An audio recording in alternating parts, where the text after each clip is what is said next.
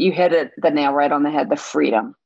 Yeah. And so, one thing trauma survivors feel often is trapped trapped in their pain, trapped in the memory, trapped in all the things. And so I am finding freedom and asking that question is how can I allow God to care for me today? Living in the freedom that we don't have to be defined by what tried to break us. And but living in that that conversation, that sweet commune conversation with Jesus in the dark hours is a privilege that I would not give back if asked. And my trauma did that. But I wouldn't give it back if I was asked. It's too precious. It's too amazing to have that experience. And I wouldn't give it away for a million dollars.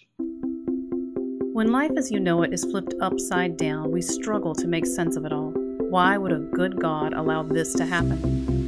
Hi, I'm Sherry Pilkington, your host of Finding God in Our Pain. In early 2018, the deepest questions of my life erupted when I unexpectedly lost my husband of 32 years. Since then, I've searched the heart of God for what He has to say about pain and suffering. In this podcast, we'll discover how God enters into our pain, shepherds us through our darkest valley, and out into the green pastures once again. I'll bring you firsthand stories from women who will allow us into their authentic struggle, along with professional advice from experts counselors, and others who can speak to what it looks like to navigate pain. Join me as we discover God's answers to the deepest cries of our shattered heart. I'm going to keep this introductory short because you want to get to the good stuff, and that is to hear what my guest Amy Watson has to share. I met Amy this past August of 2021 in Nashville at a podcast conference, and I wish we'd had more face to face time together because she's so interesting and has a gracious and encouraging spirit. Spirit, she was a blessing in so many ways. As we discussed our podcast, she shared that she struggles with PTSD, so I assumed she'd been in the military. However, when she shared about her childhood abuse that the, that she had endured, it was a new revelation to me to learn that PTSD was not limited to the traumas experienced in military service, but rather it's attached to trauma, period. And as Christians, we know that God can and does do a supernatural healing. But the reality for some people, and I'm included in this, is that there are times when God chooses, for whatever sovereign reason, to leave our mountain unmoved and rather challenge us to find Him in our pain, to discover what He wants to reveal about Himself in our trauma. How refreshing was it for me to hear Amy admit that, for her to say that her reality is that she frequently works through her triggers and on a daily basis if needed. Like me, Amy knows that God heals in layers. We get levels of breakthrough or peace or freedom, but there may still be more healing to be had. If you experience a trigger associated with your traumatic experience, then there's more freedom and healing left.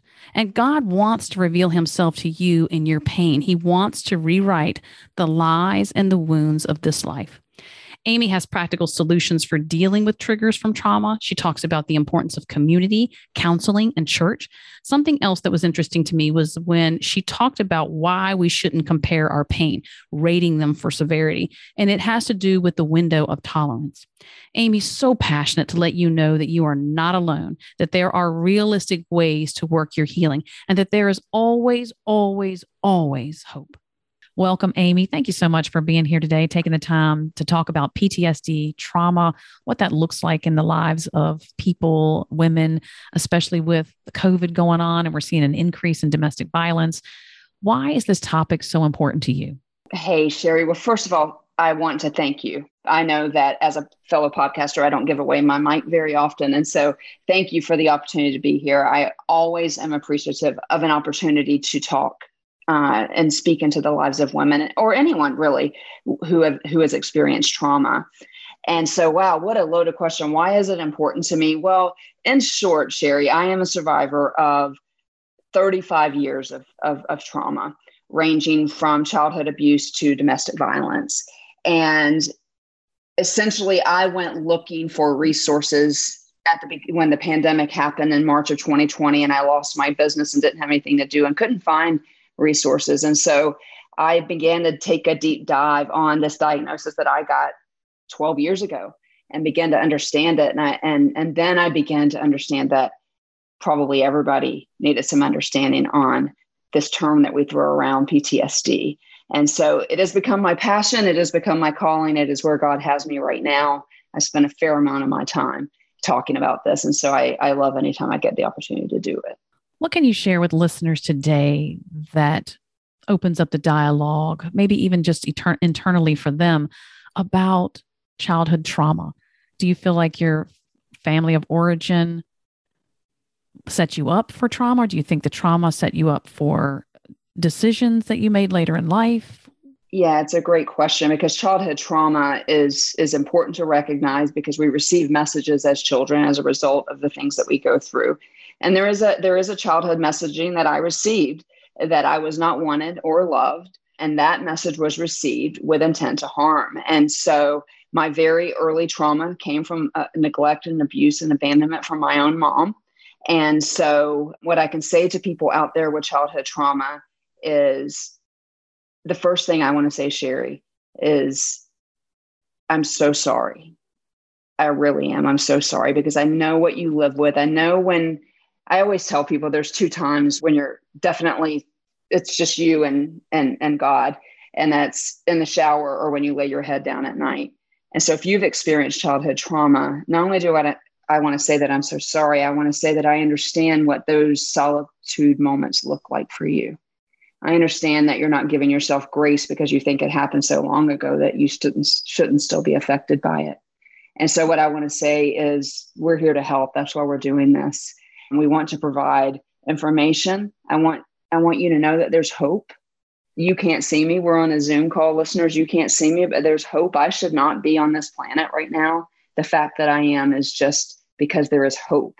No matter how, what you've been through, whether you're, you're a child or an adult, there's hope. And so it's important to me to talk about it from that regard. But my message to people who have experienced childhood trauma is there is hope, and we want to tell you about that hope, and we want to give you those resources. Earlier, when we were talking, you shared that there was a, a time between seven and 14 that you experienced abuse and foster care. Did you have any knowledge of God? And I guess what I'm looking for is were you crying out to the Lord I did not as a child. Um, I and and the, I got my knowledge of God by some faithful servants who came and and took me to church. Came into the the the slums of Jacksonville, Florida, and took me to church. And so I knew God, and I performed for God, and I did all the things to get all the trauma to stop because that was my understanding of God. Did I ever have a John the Baptist moment? because of my trauma and and and what I call what I mean by the John the Baptist moment is John the Baptist who was the forerunner of Christ, baptized Jesus. He was in prison when Jesus started his ministry and actually his entire ministry. And the apostles would come back and say, Jesus is doing this, Jesus is doing this. And John the Baptist finally said, Can you ask Jesus a question for me? And I can imagine them going, Yeah, sure. Would you go back and ask him if he's coming for me? Is he the long awaited one? Or should I be looking for somebody else? And so, to answer your question, have I had that moment? I have had many of them.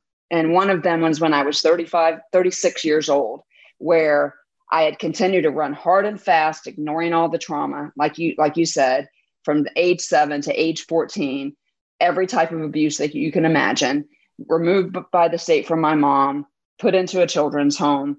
And I just ran fast and hard to that graduated from college, got married to an unsaved man, lived in a 12 year domestic violence marriage, left him, made it for a year before my crisis of faith sent me to the psych ward where I had a complete nervous breakdown. And I had a choice at that point. Did I believe in this God or not? And I had that moment. And I had, and I've had it several times since, actually. And yeah. I think that's genuine. I like that that you were genuine about that that sometimes our, our faith comes under fire and we have to lean in to find is he really real is he who he says he is is he going to yeah. do what he said he was going to do you know can he back his word up and so i think that's an authentic struggle with this life mm-hmm. and the profession of a good god yes a minute ago you said as a child you were being taken to church and so you knew about god and you were performing you know, trying to do all the right things. But I see that even as adults, that we want to do the right thing in order to please God, in order to find his favor. And I think back a child from 7 to 14, I'm not sure you know to lean into God for a relationship, especially when relationship hasn't been trustworthy. But maybe as adults, we have to really challenge our performance, our doing for God versus being with God. Yeah. Do you see a distinction there? I could not agree with you more. And and our God wants nothing more than for us to just like you said lean into him. If, when you think about it, Jesus, like I envision that little girl and and I'm thinking of one particular trauma. I remember walking down the stairs at the end of a, a horrible night and I, I went and did things I was providing for myself. I went literally, Sherry, and cut somebody's azaleas off their bush and sold them. I was like seven years old, sold the azaleas to go get food. But in this period that I'm in my life now, I'll be 50 years old this year. I still struggle with this, this, what we're talking about. And as I pray through it and ask God to, like, can you come to me and help me understand where were you? And sometimes where are you? And the Lord just gave me this word picture of that seven year old toe headed Amy at the bottom of those stairs where Jesus came and knelt down, grabs my hand, puts it into his, and I feel that nail scar hand. And he says, Me too, Amy, me too. Mm. Because the Father turned it back on him when he died on the cross for our sins. And so I just have this vision. I wish I could draw because it would make it would be I, I would put it everywhere in my house so I could remember that we do not love as hebrews 4.15 tells us we do not serve a high priest who is unfamiliar with our sufferings. He gets it. And he loves when we bring our pain to him because mm. just like me put your name behind that. Me jesus said to me me too amy me too. Me too sammy me too johnny. Yeah. That's how i that's the only way to deal when you say that, it reminds me that the reason God is trustworthy with our pain is because he does show up with his scars and he says, yes. I know, sweetheart. I know. Trust me. I will get you through. I will walk you through this. I will be with you through this process of healing, redemption, and the beauty that he adds to the reality of the evil, the darkness. Right. And they coexist. And that's hard for us to live in that tension of he is both good and there and all powerful and all knowing and all the things. And we live in a broken world. So we're going to experience trauma at the hands of other people or whatever because we live in a broken world. And that, that's a tension that we have to sit in. And, and I ultimately, in my John the Baptist moment, had no other place to go than the ultimate truth of uh, that God is God. He is who he says he is. He does what he says he does because nothing else made sense to me. It took more faith for me to believe in nothing than it did for me to believe in the God of the universe. And so that's where I land. And I still have those John the Baptist moments because my the scars from my trauma are still here. And and we can talk about that a little bit more because I think some people get frustrated with themselves when they can't quote move on. He's an amazing God, and He does. Re- Joel two twenty five tells us, "I will restore all the years that the locusts have stolen." And Sherry, you are looking across the Zoom screen at a miracle.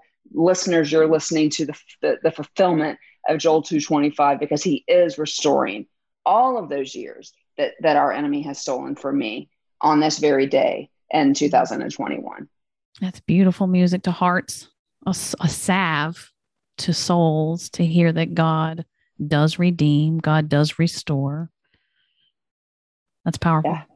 What is something about your experience that you want to create a connection with listeners today? What do you want to share with them about that seven year old to 14 year old who's surviving under extreme, harsh, violent, evil conditions? There's not enough time in the universe, but I want to say to all listeners that there is hope that there is, we have this hope that I know that it seems like you will never be okay again. It may seem like you can never cry again. It may seem you may have broken relationship after broken relationship as a result of what you've been through. But I can promise you, just like gravity, that there is hope. I don't have another way to explain to you how there is such hope without the hope that we find in Jesus and his finished work for us on the cross. But not only is there hope in Jesus, there's resources out there there is hope and there is healing. And I want to be a good steward of my own pain by telling you that, by sharing um, that hope with you. And it ultimately comes in Jesus. But you are not alone. Your trauma matters. And you are seen, you are known, you are heard, you're loved, and you're valued. And what I hope you can find is one little shred of something where you can pull the strand where you begin to find out what that hope is, regardless of whether that's going to counseling, opening your Bible, finding somebody at your church, reaching out to one of us. I want you to know that while your heart will never be the same and the scars will probably always be there unless you, you experience supernatural healing, there is hope. And here's the other thing, Sherry there is purpose. You may not have a voice where you'll get behind microphones and keyboards and podiums like I do, but there is purpose because there's somebody out there behind you and their journey that's going to need to watch you and watch you take steps towards healing. Watch you live in the uh, the healing ing life, not the healed life, because we will not be healed on this on this side of heaven. Watch you live in the healing life. Watch me living the healing life wherever you, wherever you can find me on this podcast, social media, my own podcast. There's such hope. Doesn't mean it's always easy, but there's such hope. You don't have to live in the depths of all the things that trauma brings to you. You don't have to live there all the time. There's hope. That's my message. And that's a beautiful message. My listeners are not seven to 14 years old, but that connection you just made with the fact that it's a healing process. So you're speaking to that little girl inside of that woman who's yeah. still living those traumas. And I love that you're saying, but there is healing. You don't have to live in that all the time. Did you forget how to dream? Oh, yeah. Wow, what a great question. Holy moly, no one's ever asked me that question. Yeah, I didn't even know how to dream. Mm. I didn't have any context for how to dream. And as a matter of fact, that is just coming online for me now. Like, wait, I can like I'll give you an example. You may you may edit this out, but recently I dated somebody for about 6 weeks after having been divorced for over 10 years from a domestic violence situation and the fact that my like my heart did things like i was like what what wait what is going on right here and even though that relationship didn't didn't work out i was really so grateful for like whoa this is what this is why people date this is why people do things because i my heart had been so injured by my domestic violence i never even knew it was possible for me to my heart to beat again as the danny gokey song says that is such a great question because I never knew how to dream, just always lived in survival mode. Always lived in, in survival mode. And so that is a phenomenal question. And the answer to your question is I'm still learning how to dream. I love that though, that you're still learning how to dream. And I, yeah. even the comment you're just making about your heart, did some things like what? But to know that your heart's still alive. Yes. It can still feel. Yeah, because you get numb. I, you know, I spent years of not being able, I, I would cry at a grocery store commercial, but not at my own pain. Mm. You know, I would tell you my story like I was giving you directions to the bank, giving it no, I, I'm going to use the word power here. And I don't mean that like giving it power over me or dominion over me, but giving it respect, giving it the respect that it deserves. And, and I, and I think that that's important. And so, yeah, there was a time when I could not only not dream, but I couldn't cry I was a robot walking around because I I just left all that unchecked. Somebody had improperly given me, I believe it's Luke 9:42, where the Bible says, No man who puts his hand to the plow and looks back is fit for the kingdom of God. And so I had been taught, or at least I thought that verse meant my whole life. I can't deal with that stuff. I can't get help. I must keep going forward. When that, in fact, is not what that verse means at all. Jesus was saying to all the people who were given excuses of why they couldn't literally follow him, not if you've had trauma and you look back, you're not fit for the kingdom of God. But I lived a lot of my years thinking that. And so I was a robot, no emotion, no emotion at all. Couldn't cry, couldn't deal with it. I love that you're bringing this up. I love it. We do live as if things haven't happened or we don't have permission. We don't yeah. have the right to talk about it again because it's past. But I have learned that trauma will wait for you and the body tries to process it. So then you acquire habits, maybe that you are not healthy or or even legal, survival skills, coping mechanisms, coping yeah. mechanisms. So this is important to me that we dig around a little bit in this about acting like we do not have permission or the right or the need to discuss and continually talk about trauma. So it sounds like you did exactly that. You did not talk yeah. about your trauma, you did not dwell on it, you plowed through it. And what did it cost you mentally, emotionally, physically? Yeah, so I spent 5 days in the psych ward and that was terrifying. It was horrible. It was it was one of the worst experiences of my life. One night, Sherry, um, it, you just said something that is so profound and so true: is that trauma will wait for you. And so I was teaching high school at a Christian school and also a college level class at this school. And to make a long story short, I could not sleep the night before because of my PTSD and all of its demons and all the things that it does. And so I took a Klonopin, which is very similar to Valium or Xanax, is in that family, for every hour that the clock ticked. And because I could, the, the, the demons were just coming after me. It didn't matter how much I shut doors and, and nailed nails and put barriers up and all of it. It was coming after me and it came after me that night. I took nine Klonopin that night. Now I did not die, thankfully. I wasn't trying to die. I was just trying to go to sleep literally because I had to be in front of chemistry class at 7:30 the next day.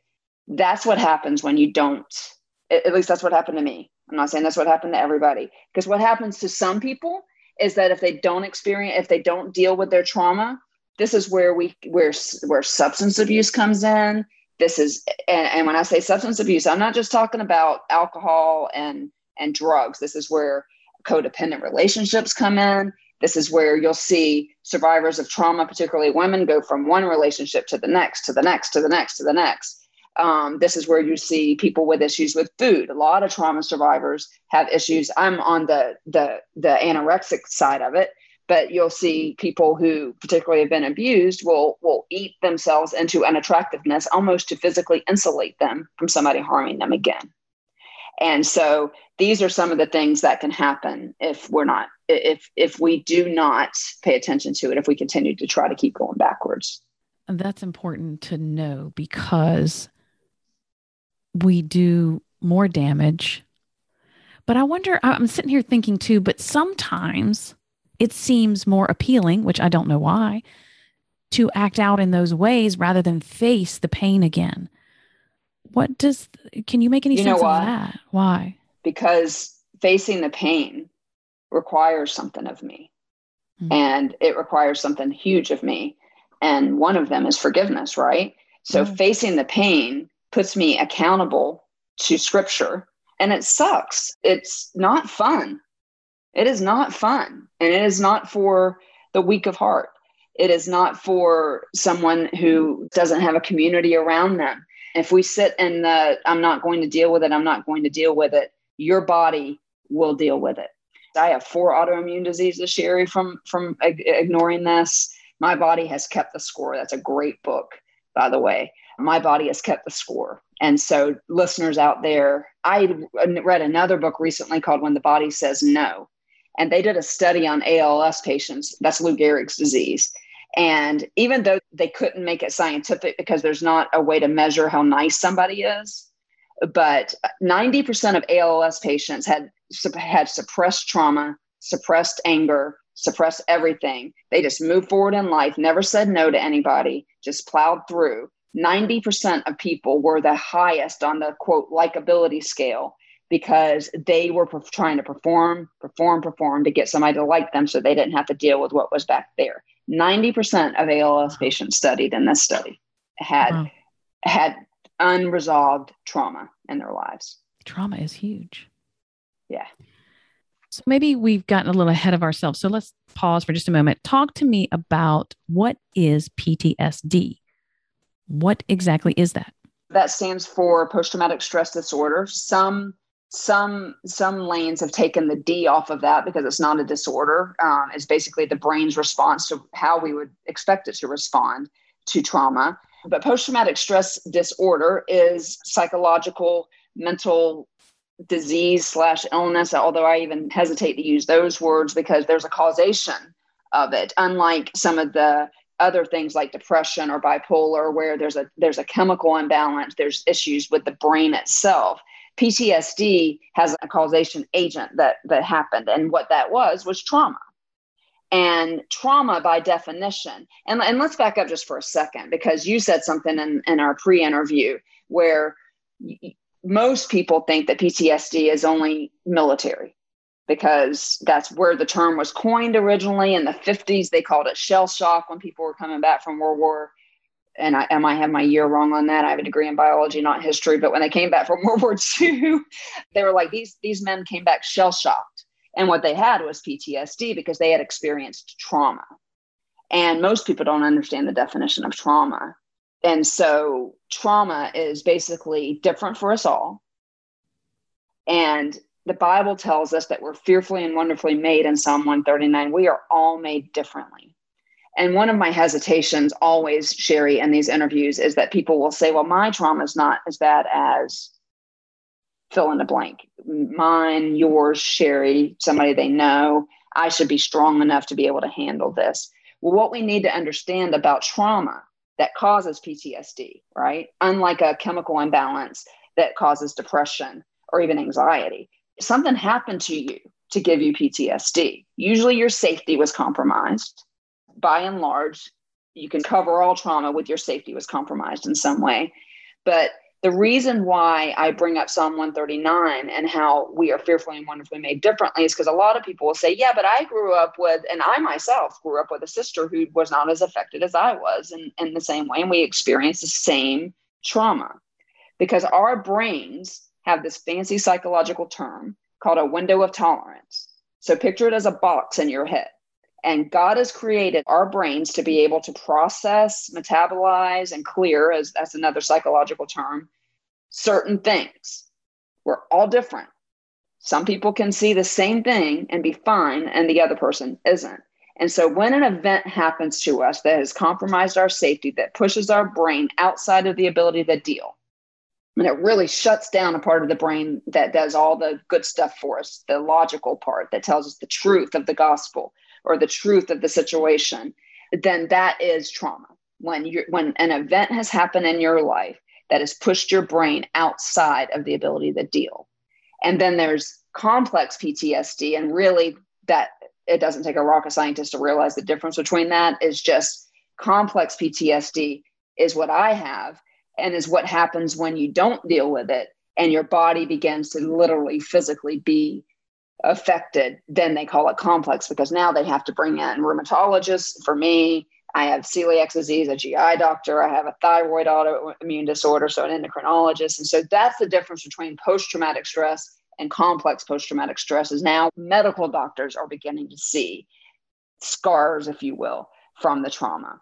And so I hope that answers your question because a lot of people don't understand what trauma is, much less what PTSD is. But post traumatic stress disorder is because something happened to you that pushed your brain outside of that window of tolerance and your ability to deal. And that window of tolerance also, in my opinion, it helps explain why we rate and compare each other's pain and suffering. Yes. And that is something that just bought, it just makes me so sad because I hear it a lot people will DM me or something after hearing my my story somewhere or listening to my podcast, and they'll be like, "I don't, I don't have the trauma that you have, but," and then that after that, but we can all write that narrative. This is this is what's happening to me, and yeah, so yeah. I feel like if they're connecting with you in some way, they're sending you a message, then their trauma has affected them to the level right. that yours has affected you. Yeah. I tell people all the time if you're asking me, about it, you probably need need to, to, to investigate it. And and that is by and large by trauma informed counseling, in my opinion. And, that's been what saved my life. And it, the Lord has really provided that as a tool for me. Earlier on, you spoke about demons. Can you tell me a little bit what's it like to go through a demon attack mentally, emotionally, physically?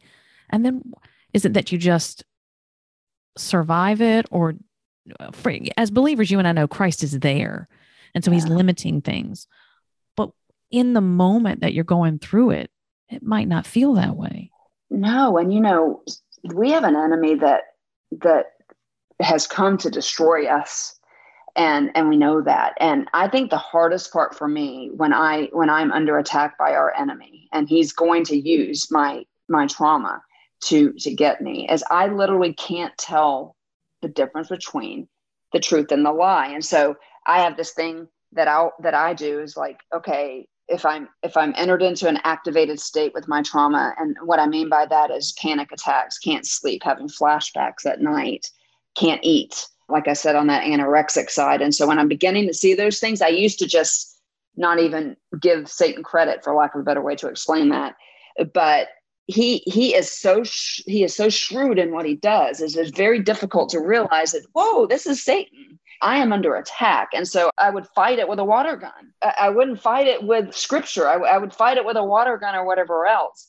And so now when I get those those signals that my body is telling me that I'm living in the trauma, that something is activated. And I don't always know what it is. I was giving you an example that I'm visiting my friend right now in Pennsylvania, and she has some ivory soap in her shower, which I, I used as a child, and it triggered me. And Satan will take that and run with it. That night, I didn't sleep. I had flashbacks and all the things. I read this in a book by an author who I really like. It was a fictional book. She had a line in it. The lie I told myself today is X and so when I feel under attack, when these things are happening to me, it, it, I get to that place way faster than I used to. It used to be a huge walk back. Like I would have to walk it back.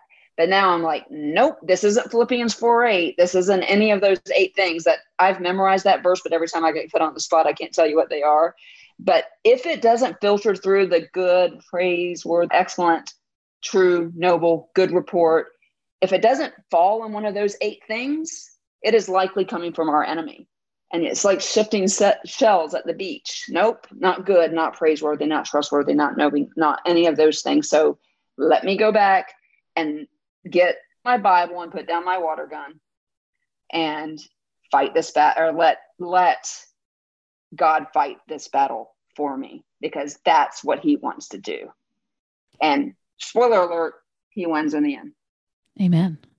When you mentioned soap just a minute ago, it brought back a childhood memory. The best description that I have of my family when I was young is that I never had anywhere solid to plant my feet. It was hmm. always shifting sands. You didn't know what you were going to get today. You're not quite sure. And one of the things my mother used to do is if we talked sassy or maybe I said a curse word. One time I came home, I'd heard a curse word at, at school. So I came home using this curse word just as bold as I don't know what I was thinking. I don't know. Maybe I didn't know it was a curse word.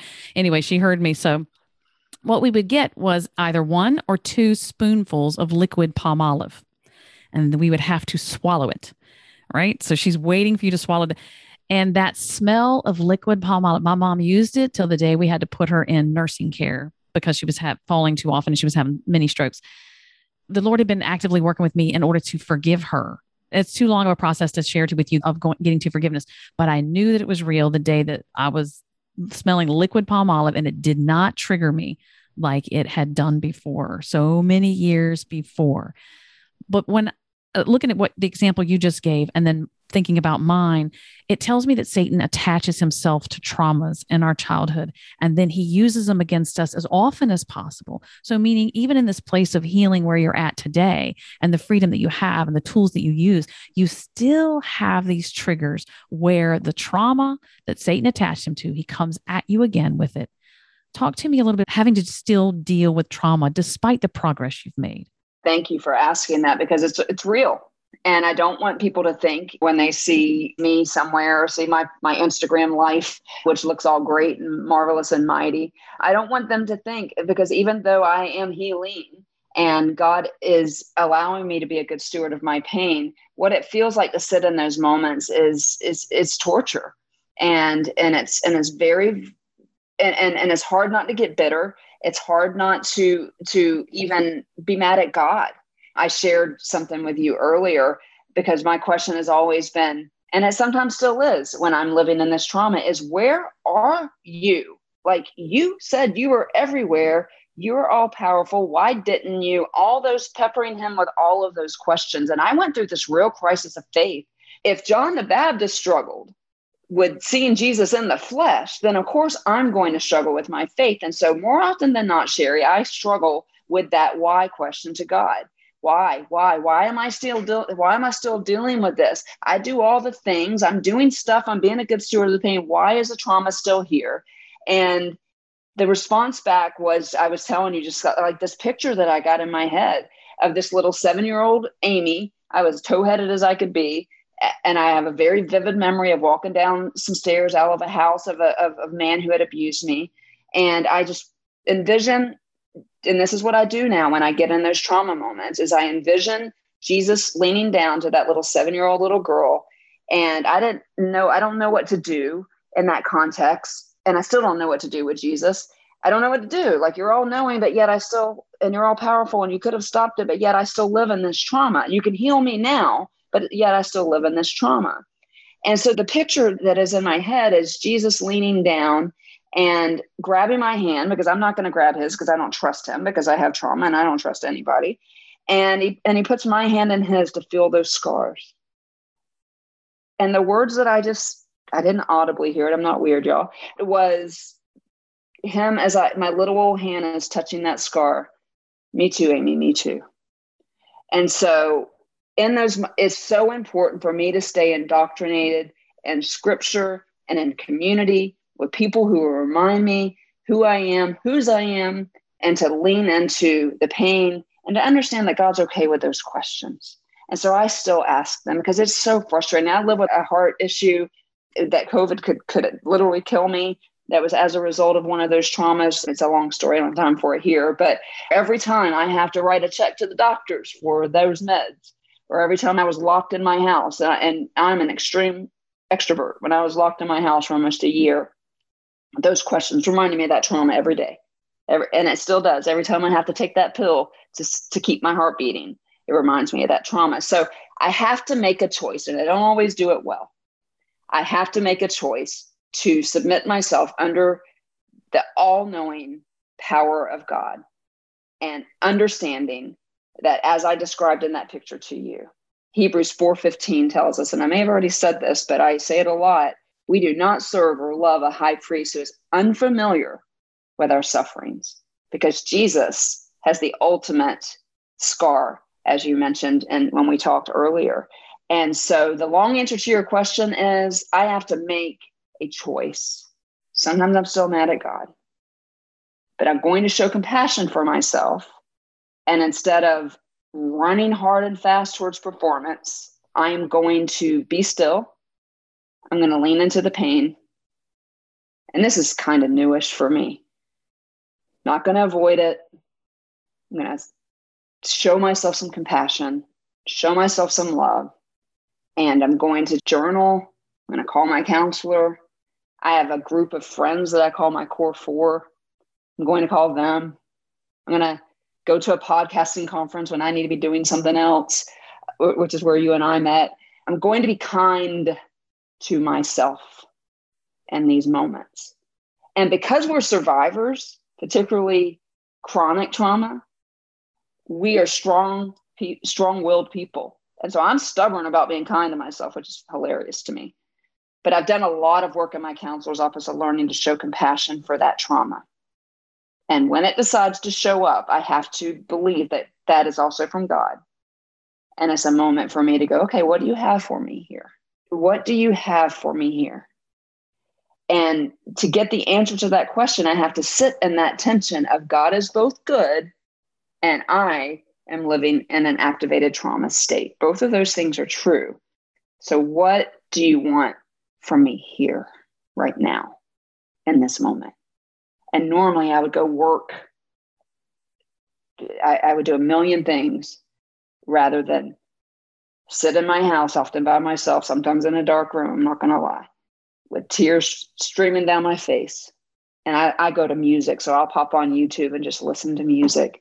And there's a song, it's called Jireh. The lyrics of that song it says, I've never, and this is what I have to remember in that tension I've never been more loved than I am right now. It doesn't take a trophy to make you proud. I've never been more loved than I am right now. I don't hold you up, so I'm not going to let you down. I've never been more loved than I am right now. And when the trauma comes back and I get activated, I know that there's something still that needs to be healed or at least attended to. And so for me to go, I don't need to do anything to please God. The Father told Jesus he was pleased with him before he did anything, before he did one single miracle. Now I'm accountable to my counselor and to my friends when those things happen. I just got to sit sometimes, and again, in a dark room, sometimes listening to music because I don't have the words, and go, "What, what do you have for me here?" And sometimes God says, "I just want you to chill for a second. Can you just be quiet and sit in my love?" Because I've never been more loved than I am right now. And for my personality type, who I, I want to be liked and loved. We all do. I tend to have gotten an extra dose of that. That is the message I need to hear. But it is a process, and people need to know that if you are if you have trauma or you love somebody with trauma, if you have trauma, you need to be patient with yourself. If you love somebody with trauma, you need to be patient with them. Let them process. Let them sit in dark rooms. Let them get in a car and play music, you know, break the speakers. Let them do whatever they need to do to not slough off that trauma. Because when you slough off that trauma, you are really pushing away an opportunity to be in such commune with God. You're like, help. I am literally at the bottom of a pit. I need you. What a beautiful opportunity.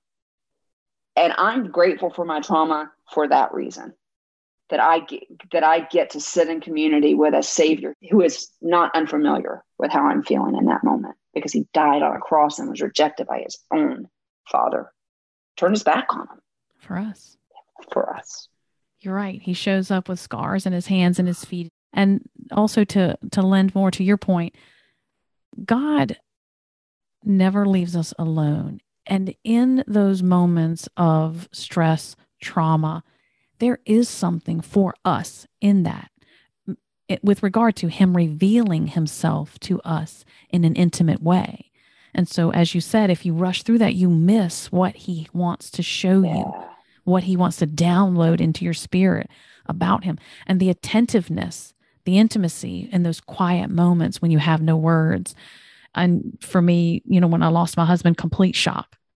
Didn't even couldn't even function really for a week or so, totally isolated for the majority of the year. And you have nowhere to go, nothing to say. And then he shows up, and the, the beauty of his presence gives you a peace despite the fact that you're dealing with great trauma.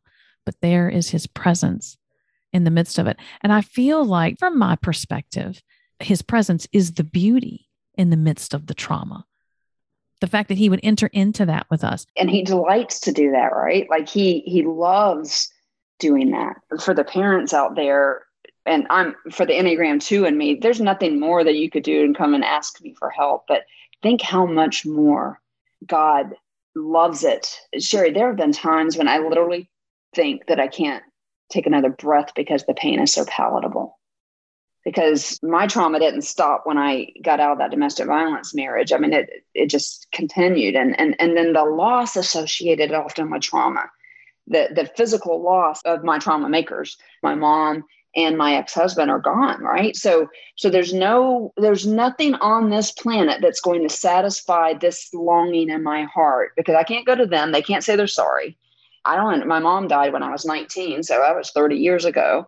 And so i have to enter in with with God because he's the only option I have. And so some of people out there listening may be able to get some closure in some of those things, but at the end of the day, you realize that God is all you need when you realize that's all you have. People are really we really jump quickly to blame God for our trauma because he could have fixed it and all of these things. But what if we thanked him for the opportunity to have something to live on this planet with to be able to turn into purpose. Like paul my, my life verse is philippians 1.12 where paul said and anybody that knows about paul who wrote the majority of the new testament he persecuted christians and then he himself was persecuted. And we know he lived with a thorn in the flesh which i call my ptsd but paul says in philippians 1.12 i want you to understand that the things that have happened to me have really happened to further the gospel. And to me you talk about a, a, a balm to my soul. It's like, okay, this isn't pointless. Somebody's going to hear that there's hope somewhere. that because I got behind a microphone, a keyboard, or a podium, they're going to hear of the God of the universe who loves them so much. There's purpose to that. Makes it it, it makes it all doable. And when you think about the creator, his investment in us, not only that he would fashion us in a, a unique individual way, but that he is invested in us. Every drop of his son's blood is the mm-hmm. investment that he's made to show us who he is. He doesn't hide, he doesn't play games. He really wants us to engage him, to turn the eyes of our heart toward him and to be vulnerable to him. And when you come from an abusive background, vulnerability is a scary word. Trust. Have you been able to overcome that vulnerability or trust?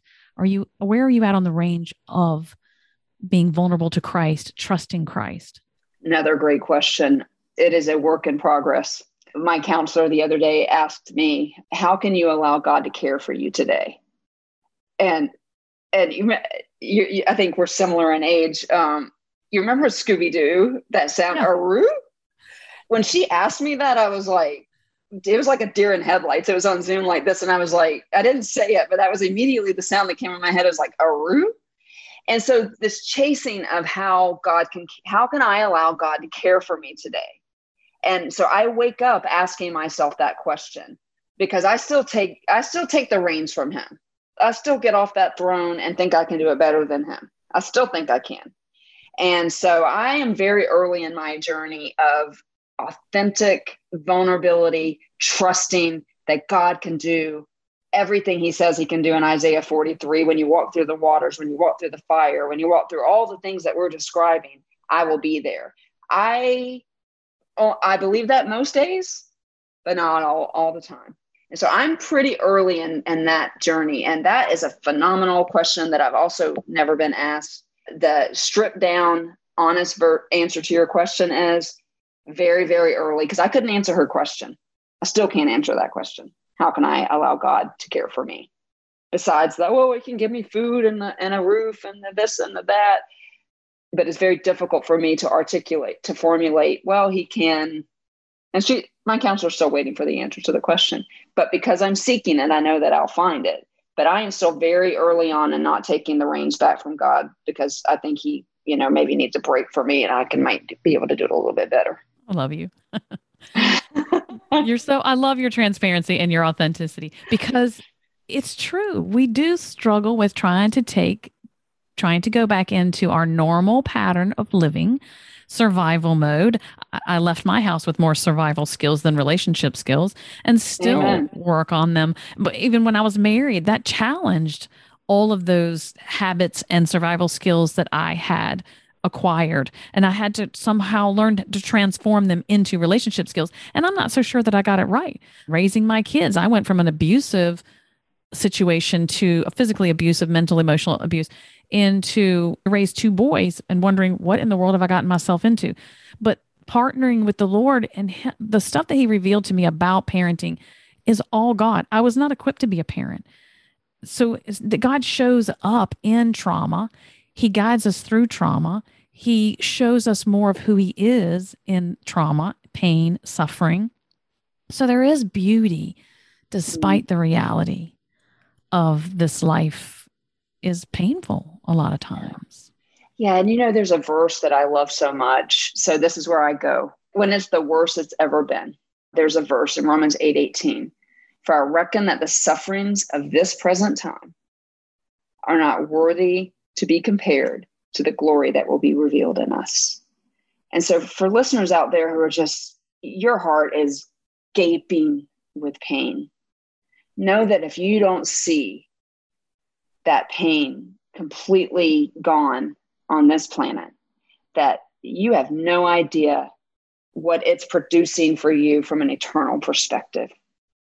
And that was another verse written by Paul, who had been through quite a bit and and i just love that verse it gives me chills even saying it to you and i've said it a million times like these sufferings are not worthy to be compared to what's gonna happen mm.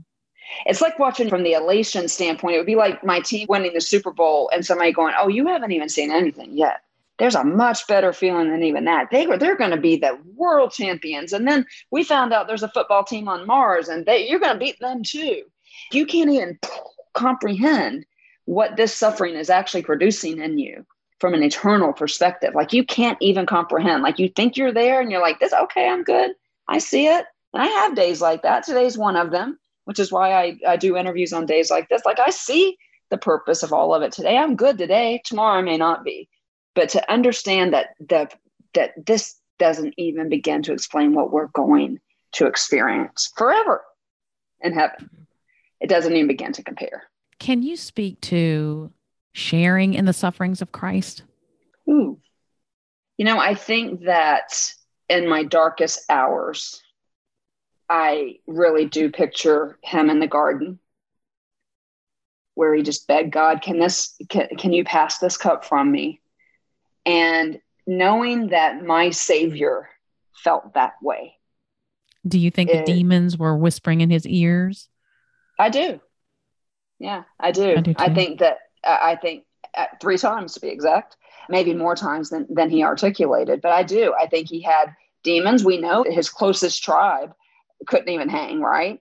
And so the ultimate loneliness. And so I think of those times when I tell you I'm sitting in a dark room and I'm processing whatever's going on that day. I think I think back to Jesus in the garden, and I think I, I can't even possibly begin to feel what he felt. He was both God and man, about to give his life, the ultimate sacrifice, and being denied by the Father three times. Pass this cup, pass this cup, pass this cup. No, no, no. And then and then getting on the cross and my God, my God, why have you forsaken me?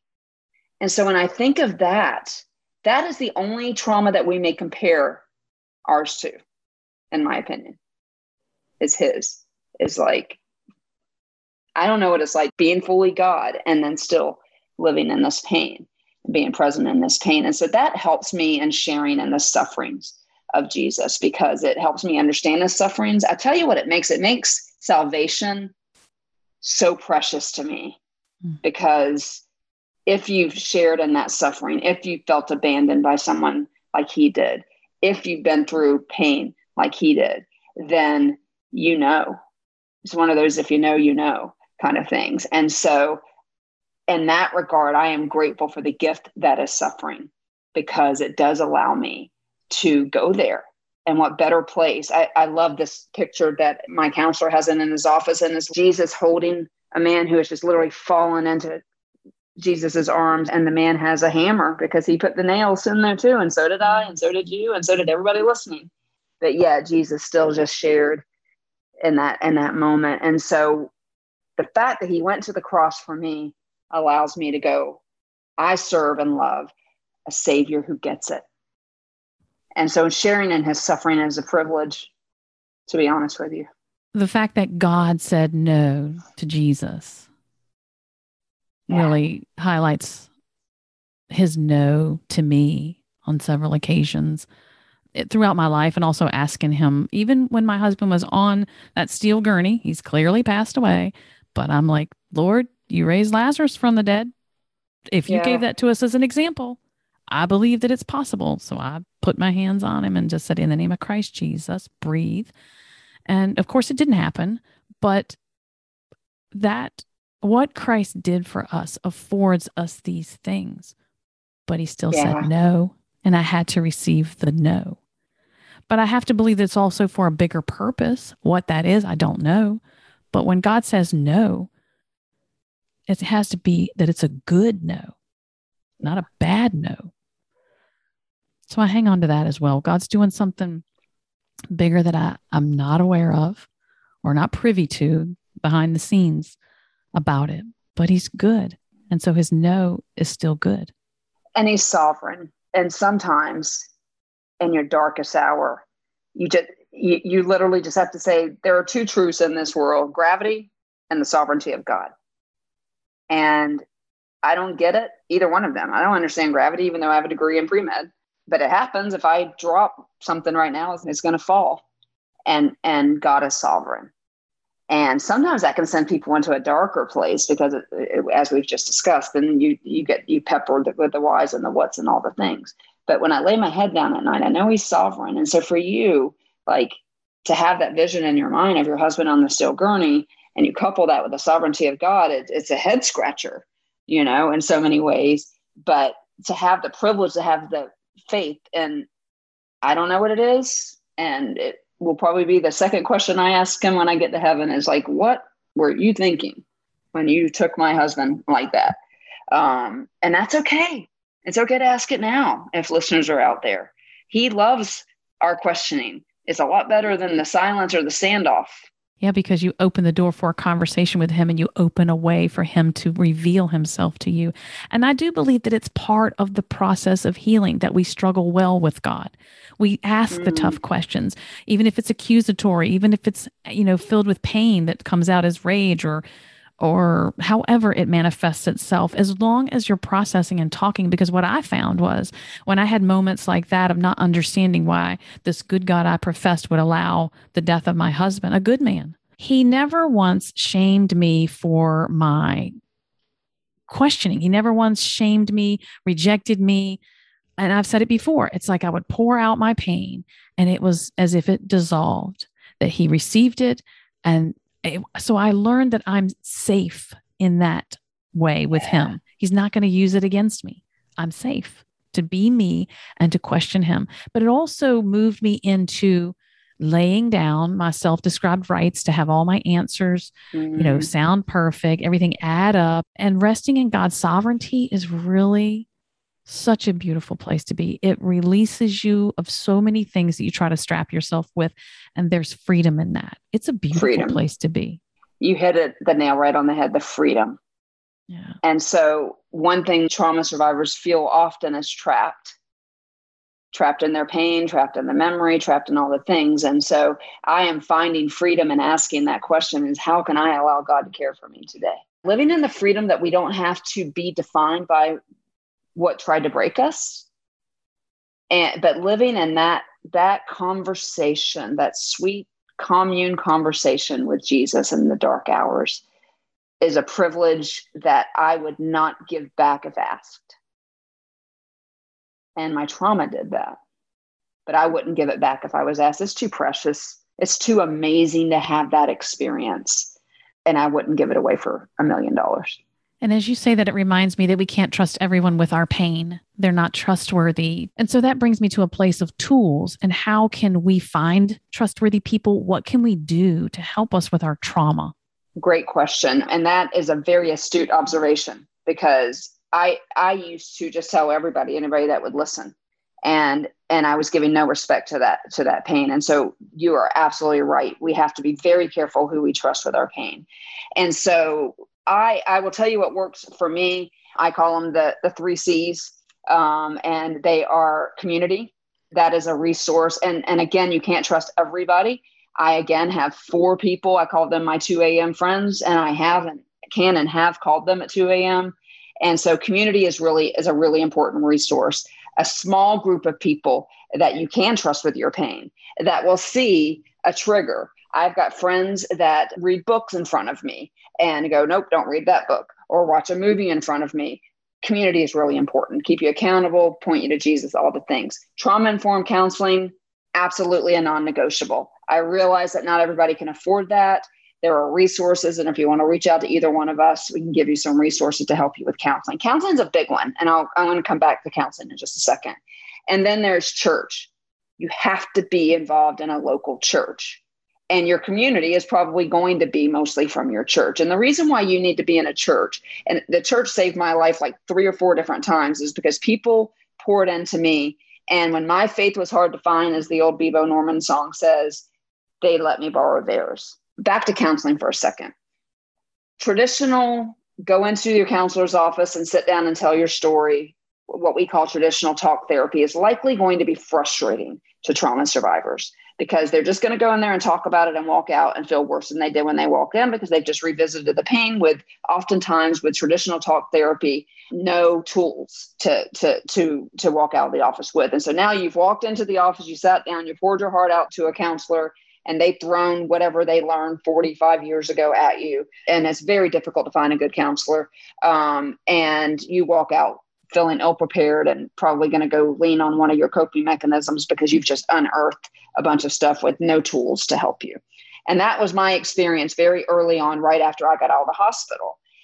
Until my counselor realized that my trauma was was significant enough that he needed more tools in his tool belt to help me. We do not have time to go into the science of this, but listeners, if you just Google it, you'll understand it. But there's a, a, a treatment called EMDR, which essentially helps heal our brain. It helps my logical side and my emotional side talk to each other.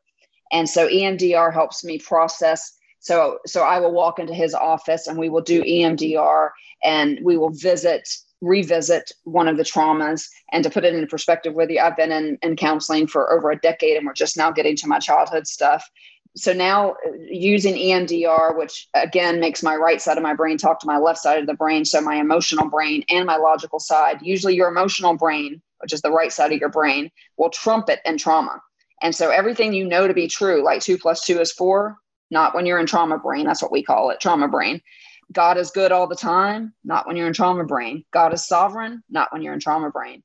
And so, what EMDR helps do is get the trauma unstuck literally. It gets stuck in the middle of your brain and it doesn't go to that left side, which tells you that you're okay now. That that's not happening now. That happened when you were seven. You're not seven anymore. And so, EMDR has been an effective tool that counseling in general has saved my life, period. End of discussion. I have been on medications off and on over the years. I am fortunate enough to not struggle with some of the things that come with PTSD, like depression, where you need to balance the chemicals. But I've not been afraid to medicate. I've not always had to be on medication. I am at the moment and have been since the pandemic started. But medication is something that we, it's a whole nother podcast, we need not be afraid to use. And then finally, finally, the star of the story, who we've been talking about the entire time, who is Jesus, is my one and only tool. He is the Swiss Army knife, if you will, of all the tools in my toolkit. But I do Enneagram work. I just dropped a podcast myself on trauma, trauma and the Enneagram. I am always seeking tools to help me. But community, my friends, my church, place to go where people are looking at me, where I'm under the word, where people are going, she's not okay. Let's help her. She needs to be reminded that God is sovereign and that He loves her and that we love her and that she's not eating.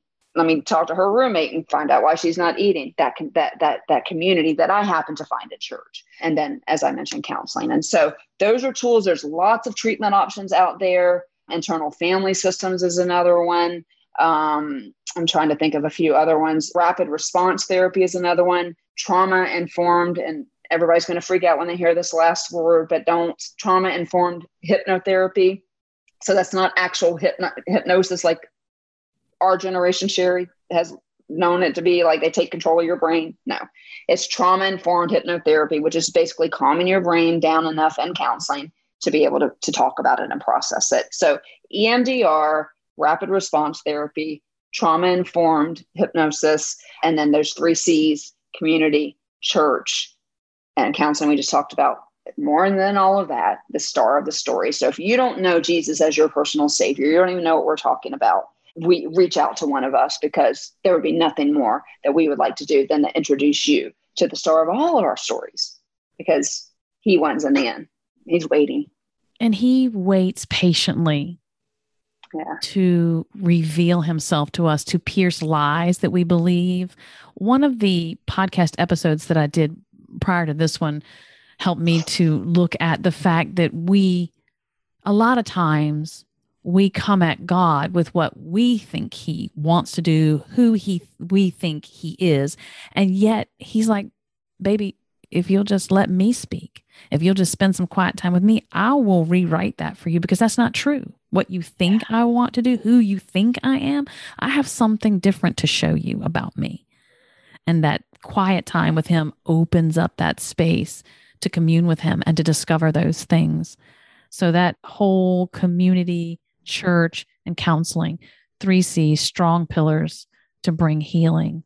Is there anything that I have not asked you about that listeners must know? Just that they're not alone, you know, and to show your, please, please, please find a way to show yourself some compassion because if if this trauma is revisiting and it's affecting your life it's affecting your health please please please reach out to somebody anybody I know counseling costs money and people don't have it, but there are resources. But I want you to know that you're not alone. And I want to say again to everyone out there and to you, Sherry, I am so sorry because I know, I know what it's like when you shut your eyes or when you get in the shower. I know. And it doesn't matter if it happened a decade ago and it's still bothering you, that's okay. Please, please don't go this alone. Please don't go at it alone. That that would be my message. And it's a beautiful message. Thank you very much for your kindness, even to me. I know my listeners will be comforted by your kindness as well and the message that you have. You've paid a high price to know what you know. So it's a beautiful thing that you would turn around and reach out your hand or extend your hand to someone else and say, Hey, you're not alone. Even if I can't be with you, God is always with you. And to explore some resources, get connected up, find some tools to have a better quality of life. Don't be afraid of prescriptions um, to help give you that peace or the next level of, of a good, a better quality of life. So I'm with you on that. Thank you, Amy. I appreciate you very much. Well, thank you for having me. It's my pleasure. And for my listeners today, I just want to remind you to keep the eyes of your heart on the God of the Holy Bible. He is writing a much bigger love story with you, an overarching love story with you, despite whatever this world tries to label you with, throw at you. He is writing a love story with you, his beloved. So keep your eyes on him. He loves you. Thank you for your time and for sharing this experience with my guest. I hope you have found encouragement for today and a deeper revelation of God's heart in the midst of pain and suffering. We'd love to have you as a subscriber to Finding God in Our Pain so that you can be connected with all my guests as they share their personal experiences and professional knowledge about pain and suffering. And because this podcast is a division of the website A Life of Thrive, for more information and the various ways you can connect with us, please visit the website alifeofthrive.com. I look forward to sharing more transparent stories from the hearts of women who intimately know what it means to have their world flipped upside down, their authentic struggle to make sense of it, and what recovery and healing looks like. Till then, sweet woman, remember you are not alone and that God speaks the most beautiful things in the dark.